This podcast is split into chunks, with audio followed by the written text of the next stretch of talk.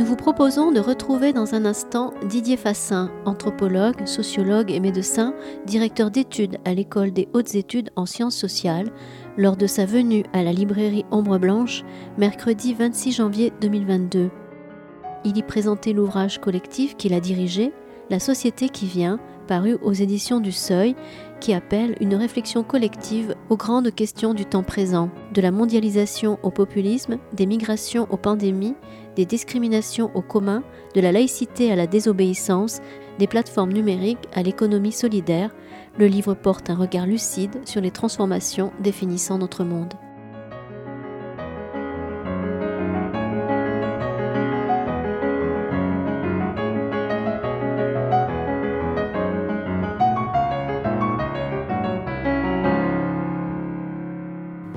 À toutes et à tous et merci d'être venus nombreux.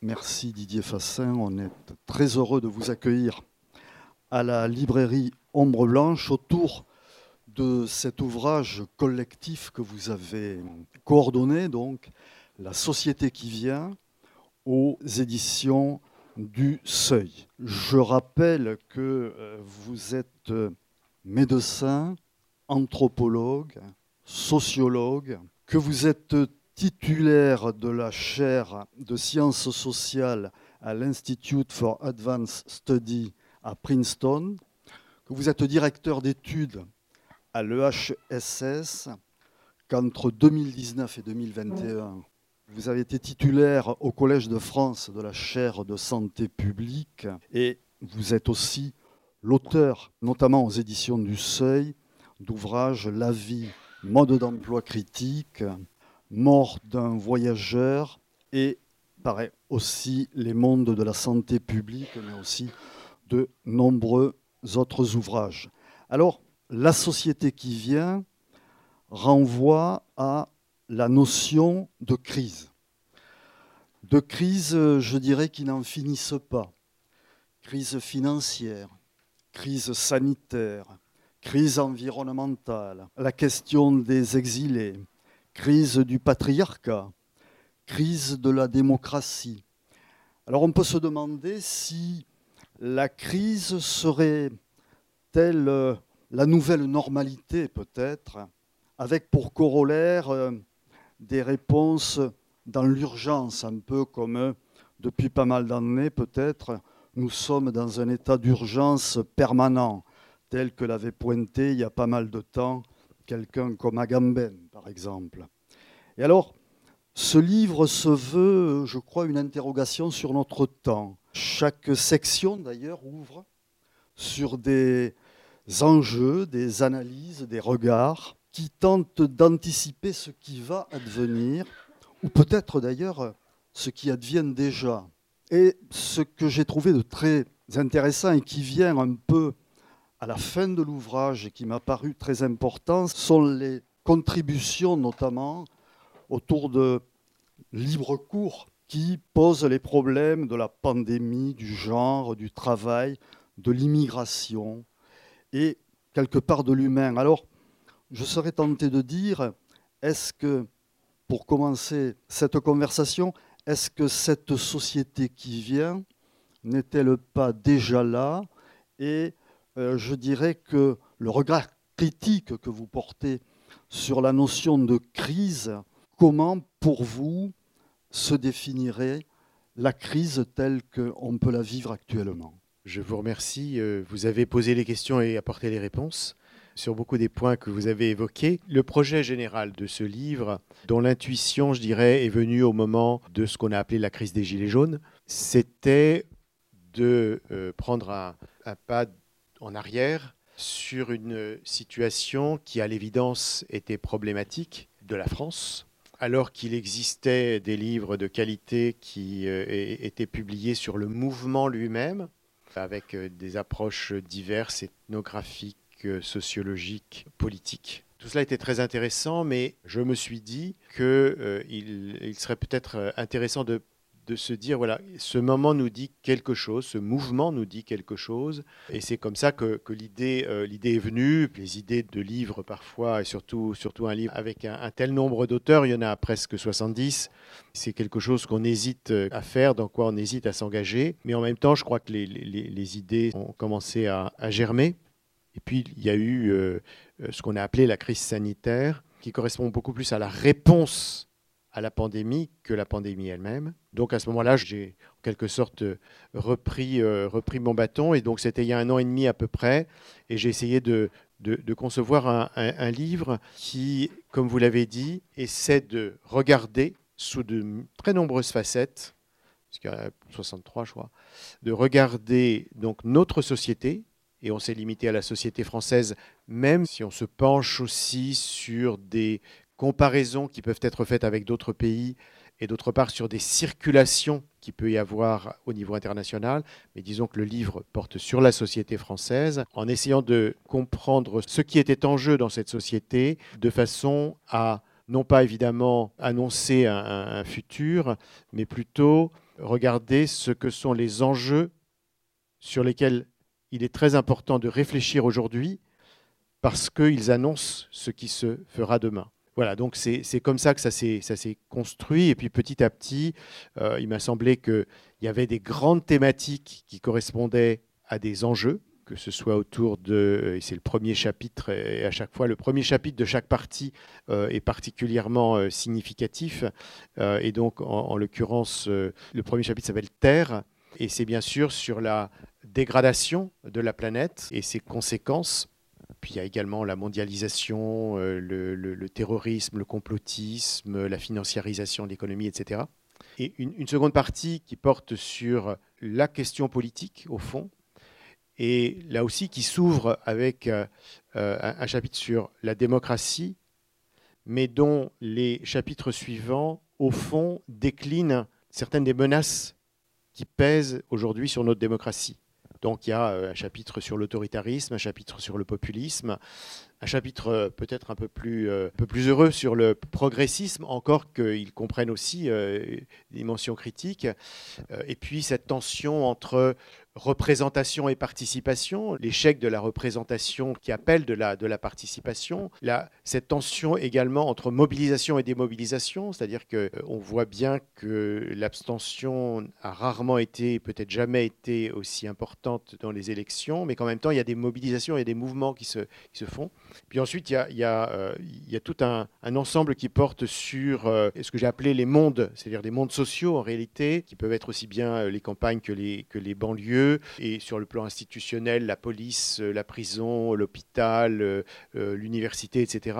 Et puis, je crois au cœur du livre, il y a cette section sur les inégalités, parce que je pense que c'est l'un des enjeux les plus importants, les moins débattus, et surtout ceux pour lesquels les politiques aujourd'hui ne vont pas dans le bon sens puisque nos inégalités augmentent. Et donc ces inégalités sous différents aspects, aussi bien euh, en termes de santé, euh, en termes d'école, en fonction des, âges, concernant les jeunes, les personnes âgées, les femmes, etc. Ensuite vient une section qui porte sur les reconnaissances et là, et là aussi ça avait une importance particulière parce qu'il s'agissait de faire apparaître ce qui aujourd'hui émergeait dans la société, souvent de façon très controversée, mais qui à la fois représentait des reconnaissances de questions dans notre société, et en même temps, à travers mon choix, la volonté de reconnaître ces reconnaissances. Ça concerne par exemple le genre, la race, le décolonial, mais ça concerne aussi les classes, bien sûr, le care, et enfin une partie qui essaie peut-être d'avoir un, regard un petit peu plus à la fois orienté vers l'avenir et en même temps euh, un peu plus euh, radieux. Euh, presque, qui concerne les expérimentations, les innovations que, que l'on voit apparaître sous différentes formes, souvent de manière assez localisée, mais qui peuvent donner des pistes ou, encourager face à une reproduction de ce qui serait l'ordre tel qu'il est. Et donc, ça concerne aussi bien la défense des biens communs que euh, la possibilité de désobéissance civile, la remise en cause de la production et, de la consommation, de nos modes de production et de consommation, la découverte euh, également que l'homme n'est pas le seul habitant de la planète et qu'il y a d'autres êtres vivants, et, et donc c'est un chapitre sur les non-humains qui, euh, comme vous le savez, est devenu un, sujet important dans nos sociétés, de préoccupation par rapport notamment aux animaux, mais pas seulement, la nature en général. Et puis, comme vous l'avez euh, signalé, je me suis fait en quelque sorte le plaisir de solliciter des amis dans une partie qui s'appelle Libre Cours en leur demandant de traiter le sujet qu'ils voulaient. Et ce sont des étrangers, non pas de porter un regard sur la France, parce que ça aurait été un petit peu artificiel de leur demander que pensez-vous de la France aujourd'hui, mais plutôt de choisir euh, ce sur quoi ils avaient envie d'écrire. Donc, euh, le philosophe allemand Axel Honneth euh, écrit sur le travail, cette construction de la catégorie du travail jusqu'à ce que nous connaissons aujourd'hui. Euh, Léa Yippi, qui est une euh, philosophe albanaise qui euh, est maintenant en Angleterre, qui parle de la gauche et l'immigration, donc le dilemme de l'immigration pour la gauche. Roberto Esposito, qui, parle de, de, l'épidémie, de la contamination, etc. Voilà, vous parliez du genre, il y a un chapitre sur le genre avant, mais ça c'est la question du genre dans un mouvement radical en Palestine. L'idée, dans ce chapitre, comme je dirais dans tous les chapitres, c'est de déstabiliser un peu ce que nous croyons connaître et ce qui circule dans le sens commun, dans les médias, dans le discours politique, etc. Et c'est de déstabiliser un peu euh, ces choses pour nous amener à réfléchir. il y a deux mots qui ont, qui ont, servi en quelque sorte à donner une indication aux auteurs, tous les auteurs, tout en laissant une très grande liberté. Le premier mot, c'est le mot critique ayez une pensée critique sur, euh, sur les sujets que vous connaissez bien, que, sur lesquels vous travaillez. Et le deuxième mot, c'est public, c'est-à-dire écrivez pour un public qui ne soit pas le public habituel, c'est-à-dire euh, le monde académique, universitaire, scientifique, mais un public large de gens qui ont envie de s'intéresser à ces questions euh, et qui ont envie de rencontrer des spécialistes des experts, des chercheurs qui peuvent donner à penser au fond. Alors effectivement, le, pari de l'ouvrage, vous, venez de le préciser, c'est peut-être d'essayer de penser le long terme, si je puis dire. Parce que l'idée de crise, par exemple, moi je me souviens d'un article de Libé dans les années 80 qui avait déjà intitulé C'était Vive la crise, je me souviens, donc ça veut dire que la crise, ça fait déjà pas mal de temps qu'on y est dedans.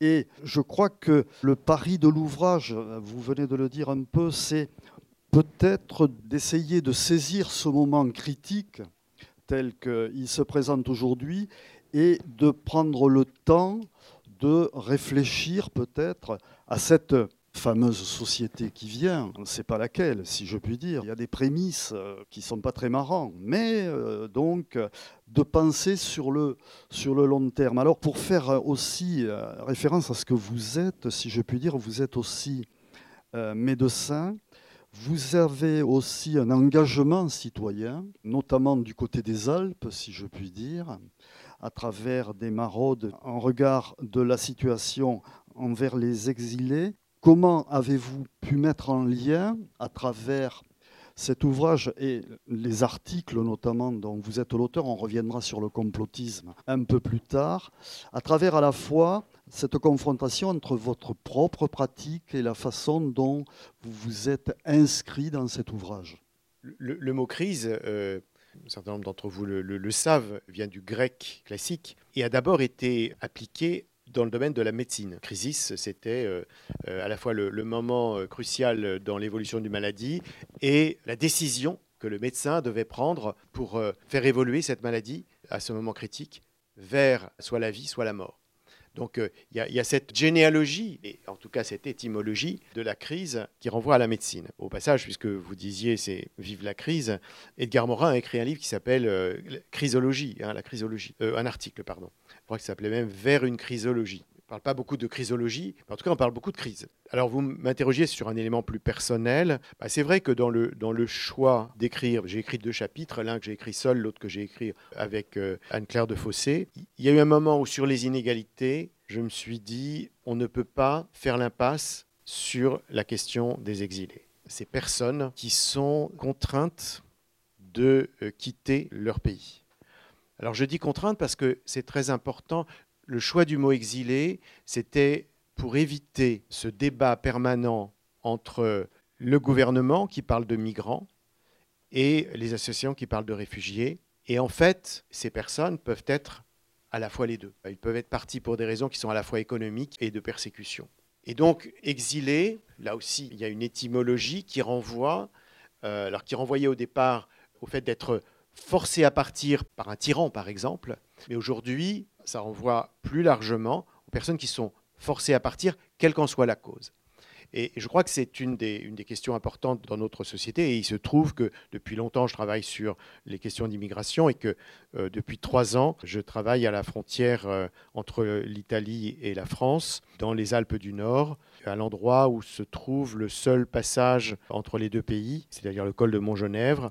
Et donc, je travaille dans cette, dans cette région du Briançonnais, à l'interface, au lieu de rencontre entre des exilés, dont euh, la plupart ont une expérience de 3 à 5 ans d'itinéraire depuis euh, leur point de départ, ce point de départ étant aujourd'hui très souvent l'Afghanistan, parfois l'Iran, mais ce sont en réalité des Afghans qui, vivaient en Iran. Beaucoup aussi du Maghreb avec cette chose assez, assez remarquable que les personnes qui quittent euh, le Maroc, l'Algérie, parfois la Tunisie, et qui viennent de l'autre côté de la Méditerranée, c'est-à-dire très proche. C'est quand on est en Tunisie, on est vraiment juste de l'autre côté, c'est la Sicile ou c'est Lampedusa, eh bien, ils font eux aussi ces voyages de, plusieurs années parce que comme la Méditerranée est trop dangereuse et la Libye est trop dangereuse également avant d'entrer dans la Méditerranée, ils passent par la Turquie.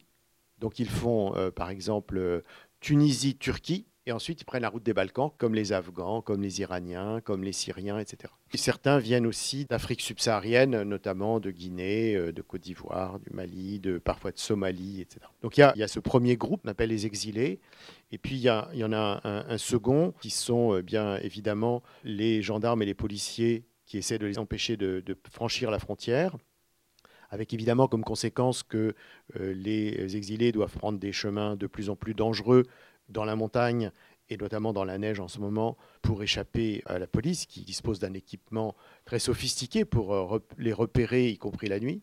Et puis les, euh, vous avez parlé des maraudeurs, mais disons plus généralement ceux qui se nomment eux-mêmes les solidaires et qui peuvent être soit effectivement des maraudeurs qui vont faire du secours en montagne, soit des accueillants, des personnes qui sont dans un, dans un refuge où ils accueillent ces exilés. Donc c'est cette interface entre les trois, cette rencontre que certains essayent de provoquer et à laquelle d'autres essayent d'échapper que nous étudions avec Anne-Claire de Fossé. Et au fond, le chapitre que nous avons consacré à Exilés, bien sûr, est nourri de cette, de cette expérience une expérience entre parenthèses dans laquelle le chercheur ne peut pas être simplement un observateur. Le chercheur est aussi quelqu'un, ou la chercheuse sont aussi euh, quelqu'un qui ne peuvent pas être euh, passifs devant ces situations et donc euh, qui donnent un coup de main.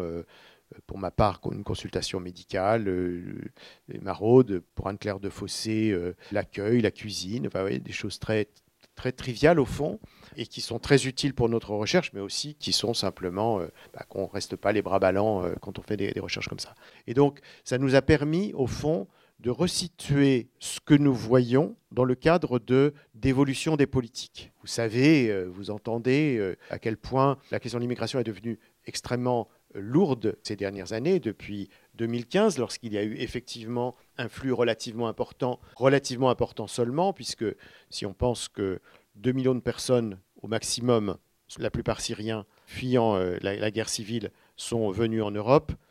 L'Europe, c'est quand même 500 millions d'habitants. Donc 2 euh, millions euh, pour 500 millions d'habitants, ça fait, je crois, 0,4%. C'est quelque chose qui, est absorbable au niveau d'un continent. D'autant plus qu'une partie euh, non négligeable de ces personnes exilées euh, sont les personnes qui ont déjà des diplômes ou qui, qui sont des étudiants déjà avancés, etc. Et donc qui, vont contribuer à la richesse, au fond, de, bah, surtout de l'Allemagne et de la Suède, puisque c'est les deux pays qui ont, accepté de prendre ces, euh, personnes. Donc depuis, ce moment-là, il y a une fixation qui, bien sûr, est beaucoup plus ancienne, mais qui s'est renouvelée sur la question de l'immigration. Par exemple, montrer que cette politique, telle qu'on peut l'observer euh, dans les Alpes, est probablement, comme je l'écris dans, le, dans une tribune du prochain numéro de Alternative économique, est probablement la politique publique la plus coût inefficace des politiques publiques françaises, puisqu'on parle de 3000 personnes qui essayent de passer et qui passeront, passeront toutes. Hein, parce que vous savez, quand vous avez passé trois ans ou cinq ans sur la route, c'est pas des escadrons de gendarmerie qui ne leur tirent quand même pas dessus, hein, qui les renvoient simplement quand ils les attrapent, qui les renvoient en Italie. Les gens essayent une fois, deux fois, trois fois, cinq fois, et puis ils arrivent à passer. Donc ils passent tous. Et pour ça, on, dépense chaque année pour euh, les deux escadrons de gendarmes mobiles, la, police aux frontières, euh, on dépense 60 millions d'euros chaque année. Chaque, policier ou gendarme coûte euh, de l'ordre de 250 000, 256 000 exactement, 250 000 euros chaque année, hein, donc pour placer là, pour une inefficacité que reconnaissent aussi bien la préfecture que les euh, responsables des unités de police et de gendarmerie que les gendarmes et le policier de base.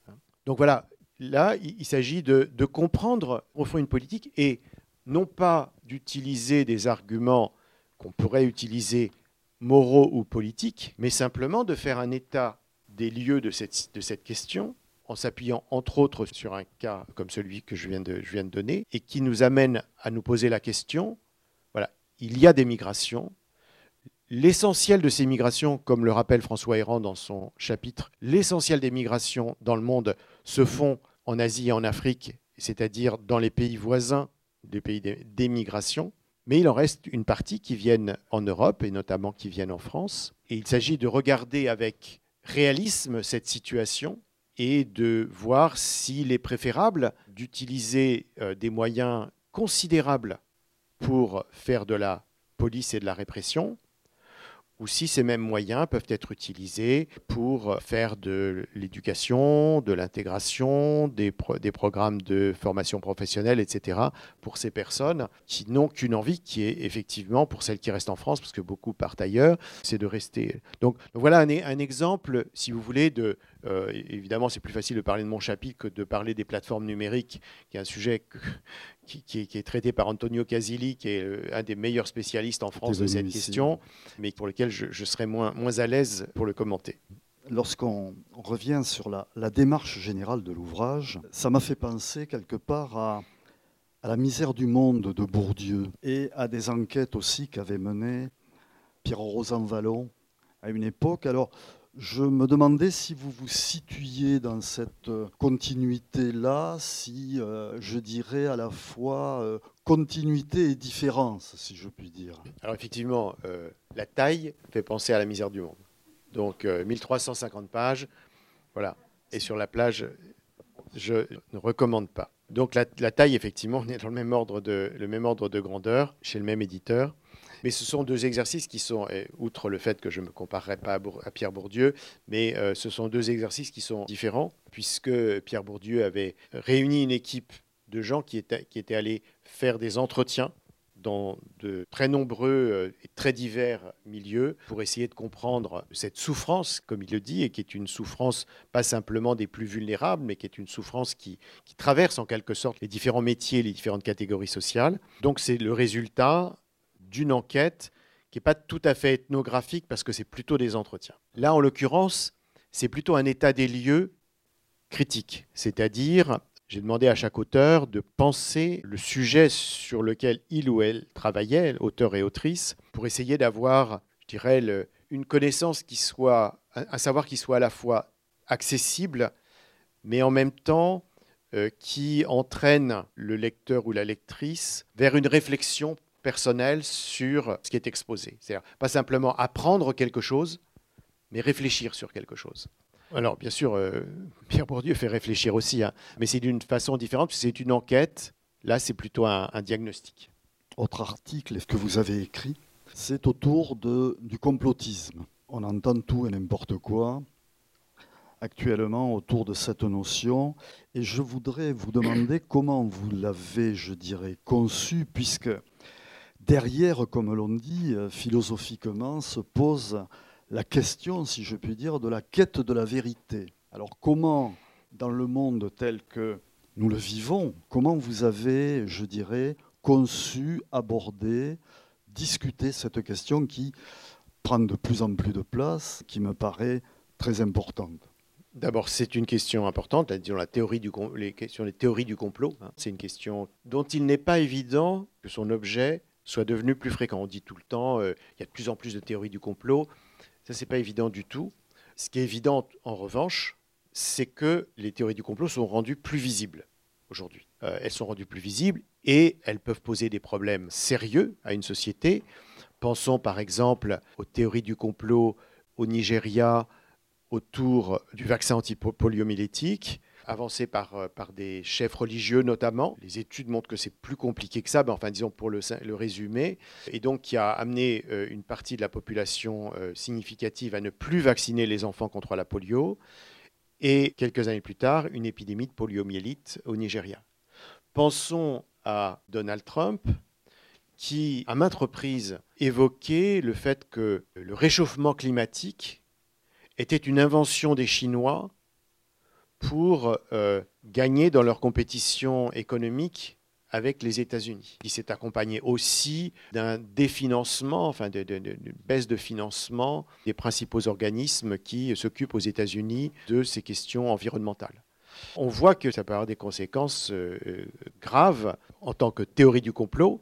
En même temps, les choses sont immédiatement compliquées puisqu'on voit qu'on peut s'accuser mutuellement de théoriciens du complot ou de complotistes. Hein, prenez les, aux États-Unis, autour de l'affaire de l'influence des, euh, Russes dans euh, les élections qui ont porté euh, Donald Trump à la présidence, eh bien, les démocrates accusaient les Russes d'un complot contre les États-Unis pour faire élire Donald Trump, et les républicains accusaient les démocrates de faire un complot pour déstabiliser Donald Trump en disant que c'était faux, cette histoire de complot. Donc, euh, on voit déjà sur des cas qui sont quand même pas mineurs, puisque là, c'est la démocratie des États-Unis qui est en cause. Donc, sur des exemples comme ça, on voit que on peut se renvoyer l'accusation de faire des théories du complot. C'est un problème sérieux, mais je crois que c'est un problème qu'il faut aussi étudier sérieusement. Et je pense que aujourd'hui, ça n'est pas toujours le cas si vous allez sur Internet, vous verrez qu'il y a aujourd'hui un très grand écart entre, d'une part, le rapport de la commission Bronner, qui s'intitule Vérité à l'ère des Lumières, donc euh, une version très positiviste, très euh, à la fois inquiétante sur la gravité du problème, mais rassurante sur la capacité de, le résoudre, bien sûr avec un arrière-fond politique évidemment. Et à l'autre extrême, donc un livre euh, tout noir qui vient de sortir et qui s'appelle Manifeste conspirationniste, qui défend l'idée que euh, il faut être conspirationniste aujourd'hui parce que le complot est partout et le complot est en train de, gagner, notamment à travers une épidémie dont on a voulu nous convaincre qu'elle existait alors qu'en réalité elle n'existe pas et, que par conséquent euh, on essaie d'imposer de, des mesures liberticides, ce qui évidemment est, est, vrai, mais pour contrôler la population. Donc, là, on a, un grand écart entre des positivistes euh, qui dénoncent le complot partout et des complotistes qui, au contraire, assument euh, la position du complot. Alors, pour moi, écrire un chapitre sur le complotisme, c'est un thème sur lequel je, travaille depuis euh, une quinzaine d'années de façon intermittente, puisque c'est le sujet que j'avais traité en Afrique du Sud au moment de l'épidémie de sida, puisqu'il y a eu une théorie du complot très importante qui a été développée au plus haut niveau du pays. Euh, le président Thabo Mbeki, c'est ministre de la Santé, etc. Donc c'est un sujet que, sur lequel je travaille depuis, réfléchi depuis longtemps. Et je me suis dit, donc il faut essayer de le traiter, mais en étant sur une ligne de crête qui est vraiment très délicate, pour ne pas être accusé moi-même de faire le jeu des, théoriciens du complot et en même temps pour ne pas tomber dans euh, cette panique morale qui s'est développée euh, autour de ces théories du complot. Je veux juste vous rappeler, certains d'entre vous, vous avez tout à l'heure mentionné Libération, mentionné euh, au début juin 2018, je crois, ou 19, tous les médias, c'est-à-dire tous les grands journaux, Le Monde, Le Figaro, Libération, l'Obs et les médias audiovisuels, ont titré sur le fait que 80% des Français croyaient à des théories du complot.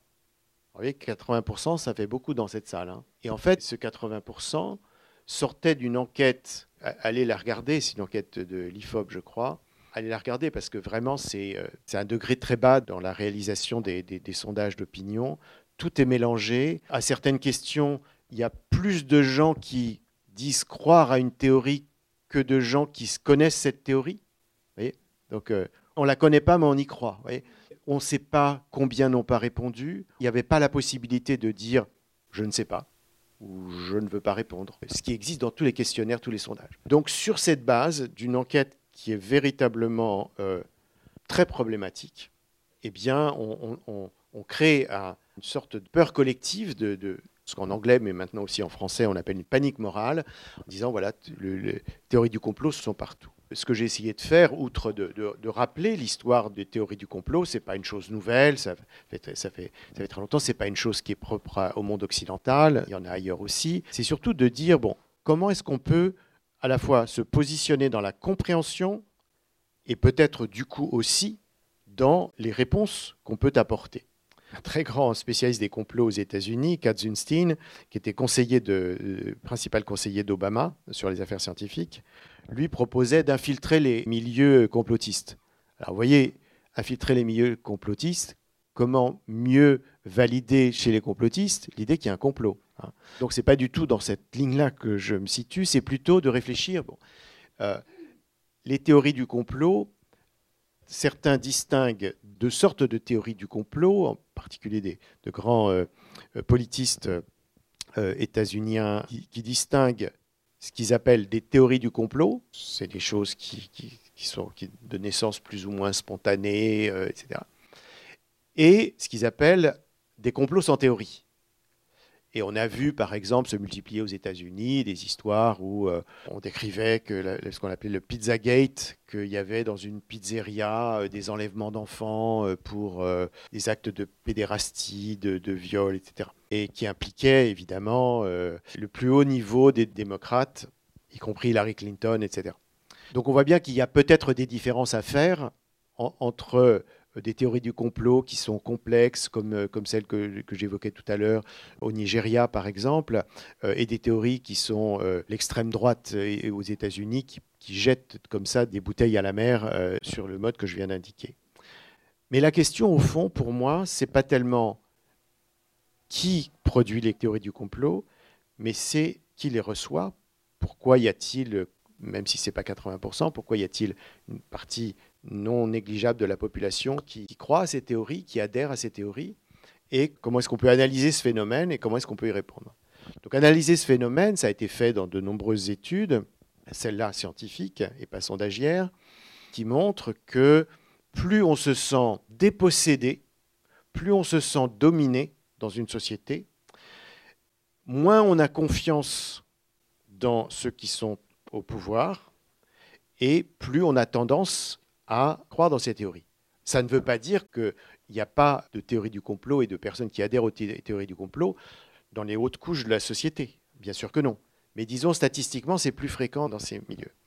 Et donc, puisque, au fond, une grande partie de ces questions de théorie du complot et de l'adhésion à ces théories du complot relève d'une défiance à l'égard du pouvoir, eh bien, la première chose qu'on pourrait dire, c'est que le pouvoir essaye de les gouvernants essayent de regagner de la confiance. Prenons la pandémie actuelle.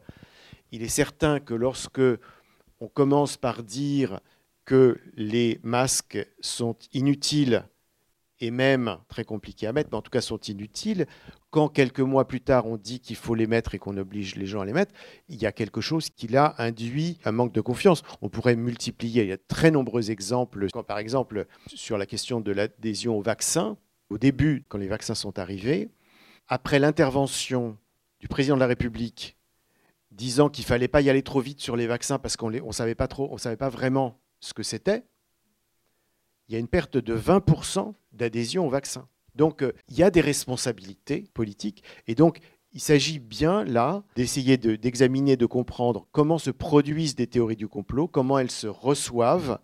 Et bien sûr, ça a toujours existé, euh, ça, existera probablement toujours. Euh, donc il ne s'agit pas de dire qu'il y a des solutions faciles, mais en tout cas, il y, a des, chemins qui permettent de restaurer une certaine confiance dans la science, pour une part, mais surtout dans le pouvoir qui, qui dit comment euh, nous devons nous comporter. Je pense, et beaucoup de sondages le montrent, ou d'enquêtes le montrent, je pense que c'est moins une défiance dans la science qu'une défiance dans le pouvoir. Et on a trop tendance à assimiler les deux. Je crois que la médecine euh, et la biologie et, euh, continuent pour une grande majorité de gens à être un objet de confiance. En revanche, nul besoin de dire qu'en particulier en France, mais pas seulement, les gouvernants considérablement perdu de la, euh, de la confiance.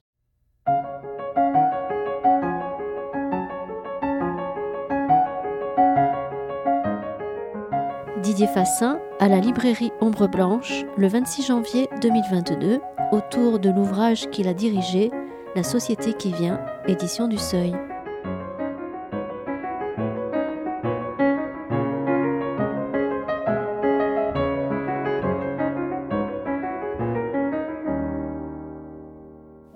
Travers ce que vous venez de dire, lorsque l'on parcourt cet ouvrage, que celui-ci pose toute une série de questions autour, par exemple, des grandes questions actuelles et sociétales, la violence notamment, la tolérance, l'engagement et la question de la démocratie notamment. J'ai été très intéressé notamment par euh, l'article de Michael Flessel qu'on avait reçu ici pour son ouvrage sur 1938.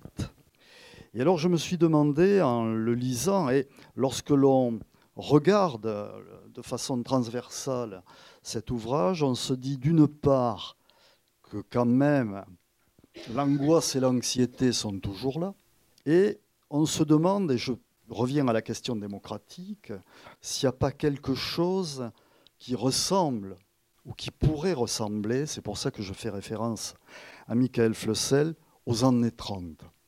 Qu'est-ce que vous en pensez? Alors le livre de Michael Flessel s'appelle Récidive, et c'est un parallèle entre 1938 et puis 2000, 2017 ou 2018, je ne sais plus. Et c'est un parallèle enfin, qui est extrêmement rigoureux. Hein. Ce n'est pas une comparaison euh, rapide, euh, euh, un peu idéologique, etc. C'est un parallèle rigoureux de la part de quelqu'un qui n'est pas historien, mais qui dit voilà, je suis tombé sur ces éléments et j'ai commencé à, faire un travail d'archive et à essayer de comprendre, de comprendre et en même temps de jeter un peu une alerte sur ces parallèles. Donc ce que dit dans son chapitre Michael Fossel, qui, est, je crois, important à, rappeler, c'est que la critique de la démocratie, pour l'essentiel, aujourd'hui, dans notre pays, est une critique non pas de la démocratie comme principe, mais du dévoiement de ce principe démocratique c'est pas que les gens croient pas dans la démocratie, mais c'est qu'ils se rendent compte, ils ne croient pas dans ce qu'on nous vend comme étant une démocratie. C'est ça qui est euh, l'essentiel de son argument. Donc c'est important parce que ça, veut dire qu'il n'y a pas un éloignement, disons. Euh, bien sûr, il y a certains qui, sont pour des politiques plus autoritaires, euh, il y a des retours vers le populisme, mais malgré tout, il y a cette, cette idée forte que la démocratie reste le moins pire des régimes. Mais effectivement, ensuite, eh bien, euh, tous les autres chapitres attirent notre attention sur une situation où la représentation ne représente plus en France. Hein.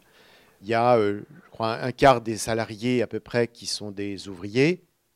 Il y a zéro ouvrier à l'Assemblée nationale. Hein. Et si vous regardez même dans les conseils municipaux, hein, même dans des villes communistes, dans des villes communistes, vous avez des conseils municipaux où il n'y a plus un seul ouvrier dans le conseil municipal. Donc la représentation ne représente plus et la participation a du mal à être reconnue. Elle existe. Elle se développe au niveau local. Vous en avez sûrement des exemples à, Toulouse. Mais, regardez comment on a traité euh, la Convention citoyenne sur le climat. Il y avait là quelque chose qui semblait un, geste intéressant. Euh, alors, notons quand même que c'est un geste intéressant du haut vers le bas, toujours. Hein. C'est-à-dire, c'est le souverain qui donne la possibilité à certains de ces sujets de travailler ensemble. Et bon, c'est déjà ça. Et même ça, les résultats de cette commission citoyenne ne sont pas suivis euh, par le gouvernement. Et, alors, regardons également, ce sont deux autres, enfin, un autre chapitre sur la question de la démobilisation. Et cette question de la démobilisation, en fait, elle est souvent mal comprise. C'est-à-dire, bien sûr, il y a un fait objectif qui est des niveaux d'abstention très élevés en France, aux dernières élections, et particulièrement élevé chez les jeunes et dans les populations les plus fragiles, les plus vulnérables, en particulier les populations d'origine immigrée. Ce qui veut dire que l'élection se fait sur le poids électoral des personnes âgées et des classes supérieures.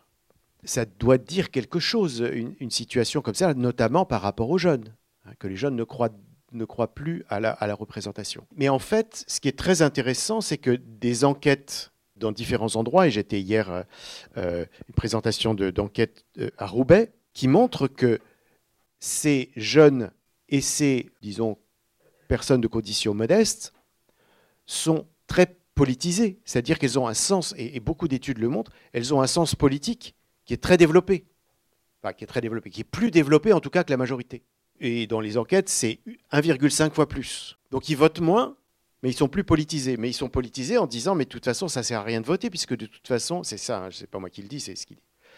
Donc là, on voit bien ces problèmes qui se posent à la démocratie et qui doivent nous faire réfléchir, encore une fois, c'est ce que je ne cesse de dire, nous faire réfléchir sur dans quelle direction voulons-nous aller pour avoir une reconnaissance plus grande et une pratique plus grande de la démocratie. Alors, pour des raisons sanitaires et de recommandation, nous ne ferons pas passer le micro. Donc, il suffira de lever le doigt et de parler fort. Et donc, euh, Didier répondra.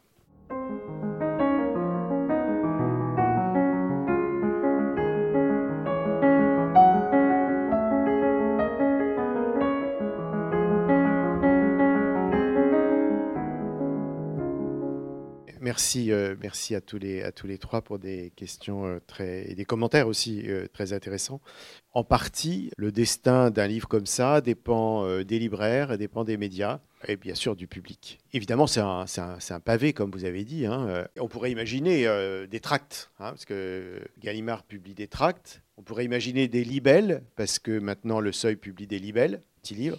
là, il semblait que c'était important d'avoir quelque chose qui rassemble des chercheurs dont je voudrais dire que ce sont des chercheurs de générations différentes aussi. C'est très important. C'est-à-dire, euh, il y a des, des, des, gens qui sont euh, euh, extrêmement confirmés dans les plus grandes institutions françaises. Et puis, il y, a des, il y a des gens qui sont plus jeunes.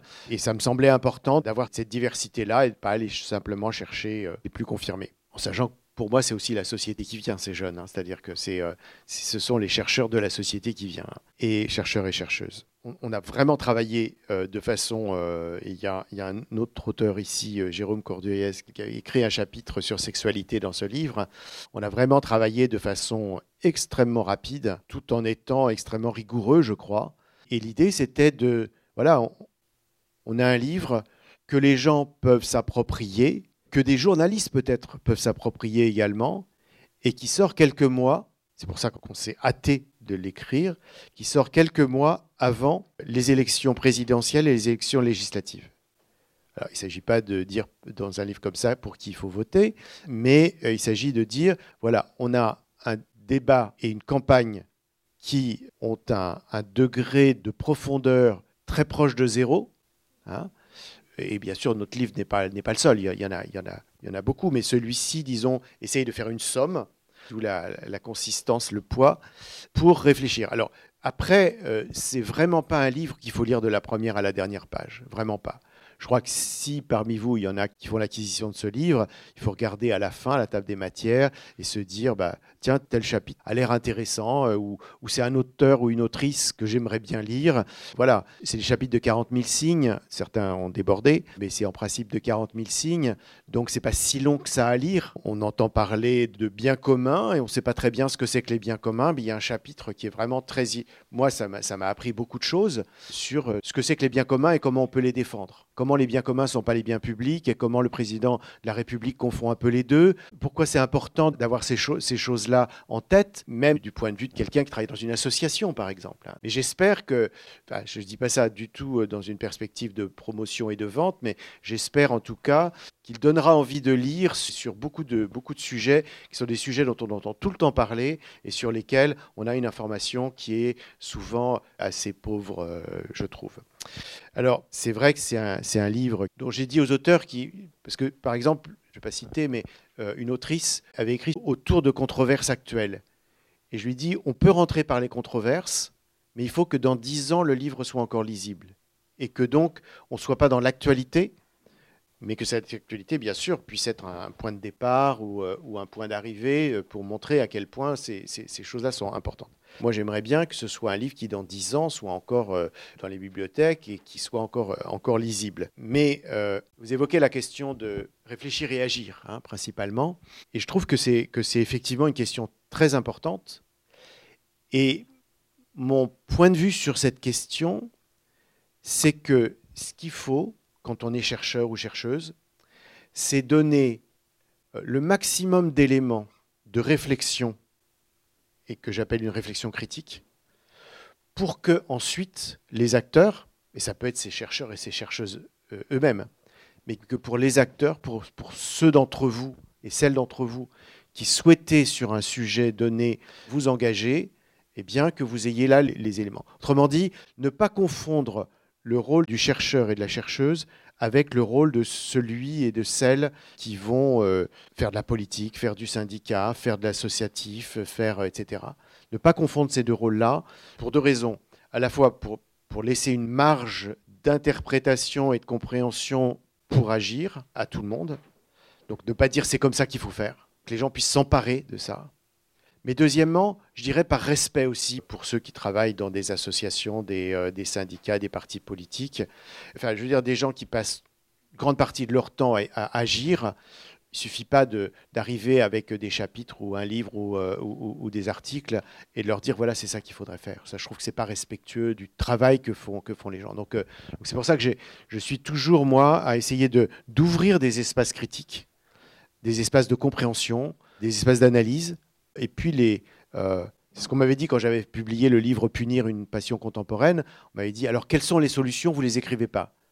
Si je suis invité euh, par un, barreau départemental ou si je suis invité par euh, le ministère de la Justice ou par des associations de détenus, je vais dire ça je vais dire ce que, je pense qu'il faudrait faire. Mais dans un livre euh, comme Punir, je pense que c'est à chacun de s'emparer et de tirer les conclusions qu'il a envie de tirer. Et puis enfin, sur la, sur la question des sciences sociales critiques, vous avez raison de dire que, alors, il y a eu d'abord des, attaques sur les sciences sociales en général.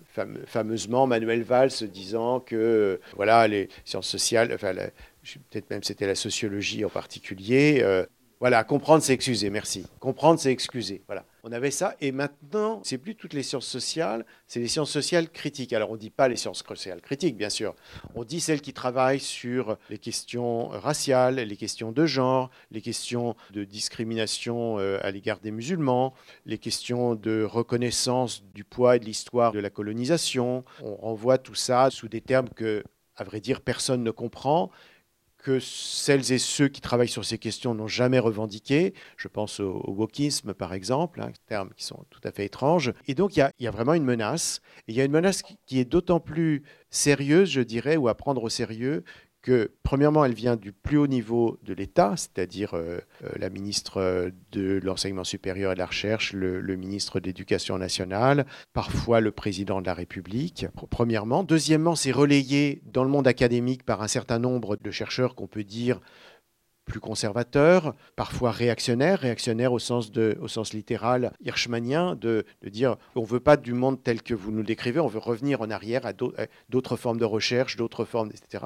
Donc il y a cette, cette, menace aussi dans le, monde, dans le monde académique. Et puis je dirais, le, pour le public, si on leur dit, regardez, il y a des islamo-gauchistes, et ces islamo-gauchistes sont en partie responsables, complices a été le mot utilisé, complices de la mort de Samuel Paty, et ce sont des gens qui ne respectent pas la laïcité, euh, etc., qui ont peut-être des affinités euh, déguisées avec l'islamisme radical violent. On voit que dans le public, les, gens ont du mal à se repérer et peuvent même se retourner contre les sciences sociales.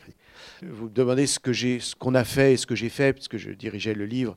Dans ce livre, eh ben d'abord, premièrement, je, n'ai écarté aucun sujet dont je pouvais penser qu'il était controversé comme j'ai dit tout à l'heure, j'ai reconnu les reconnaissances. C'est-à-dire que je considère que poser les questions, la question raciale, la question du genre et la question des classes, poser la question du, décolonial, du colonial, du postcolonial, ce sont des choses sur lesquelles ben, je dis, voilà, ce livre va en parler. Ce livre les reconnaît comme des, sujets très importants de notre société. Il y aura des chapitres qui concerneront ces sujets, puis en laissant une, liberté euh, totale aux, auteurs euh, sur des questions de, forme ou des questions où je pensais qu'il y avait peut-être euh, des compléments à apporter, mais, les auteurs à la fin sont libres de ce qu'ils veulent écrire. D'autres questions, remarques?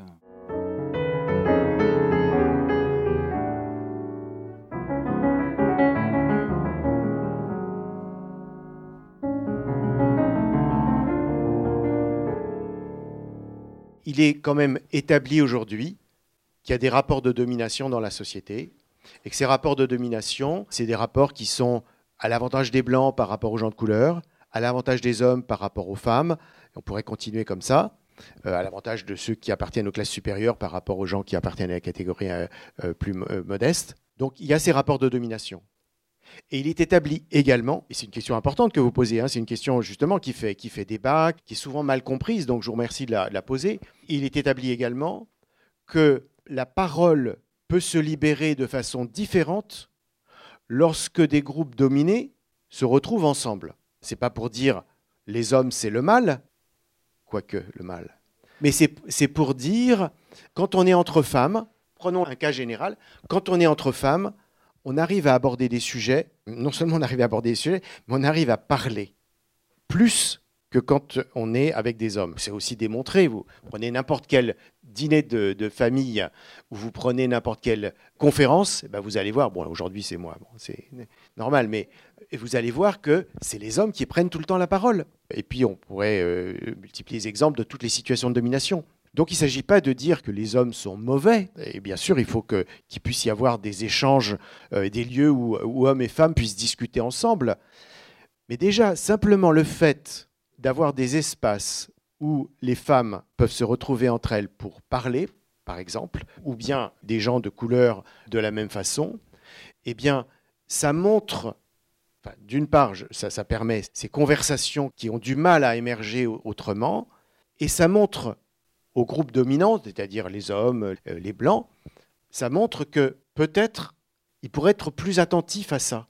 Peut-être il pourrait se dire, bah, si les femmes ont besoin de se retrouver ensemble par moment pour avoir une parole libre, est-ce que c'est pas parce que justement, quand il y a des réunions mixtes, 80% du temps de parole, c'est les hommes, par exemple? Est-ce que c'est pas parce que certains sujets sont difficiles à aborder devant des hommes?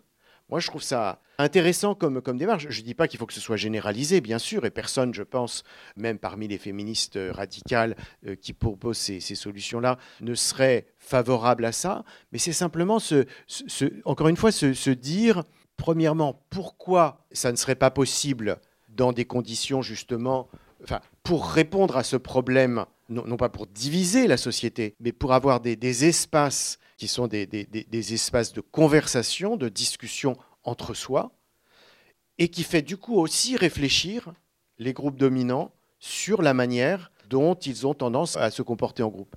Je trouve que c'est une, dynamique intéressante. Alors, ça ne veut pas dire qu'il puisse, qu puisse pas y avoir des excès dans certaines situations, mais je crois qu'il ne faut pas les prendre peut-être euh, comme quelque chose qui serait une atteinte à la virilité ou à la masculinité, mais plutôt comme quelque chose qui amène à une réflexion différente. Je ne sais pas s'il y a ça dans le livre, je ne me souviens plus du chapitre d'Isabelle Claire à, ce sujet, mais je trouve en tout cas que c'est intéressant d'avoir ça. Encore une fois, j'en fais pas un programme politique, hein, mais je dis sur les données dont on dispose, sur les relations dominant-dominé et sur l'espace de parole entre dominés par rapport avec euh, les dominants, c'est quelque chose qui est intéressant scientifiquement, je dirais. Bien, je crois qu'on va devoir s'arrêter là. Merci Didier Fassin d'avoir été avec nous.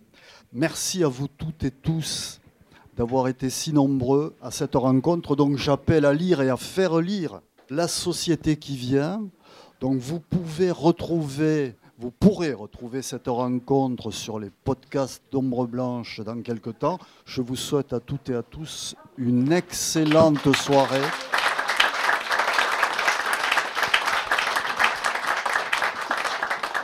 Je vous remercie, je vous dis à très bientôt et d'ici là, portez-vous bien.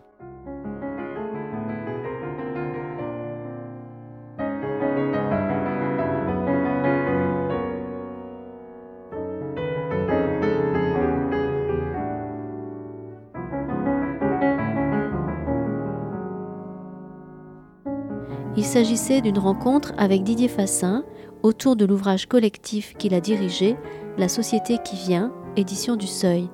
Chez cet éditeur, Didier Fassin a fait paraître La vie, mode d'emploi critique en 2018, Mort d'un voyageur en 2020 et Les mondes de la société publique en 2021. Enregistré mercredi 26 janvier 2022 à la librairie Ombre Blanche, réalisé et mise en onde par Radio Radio.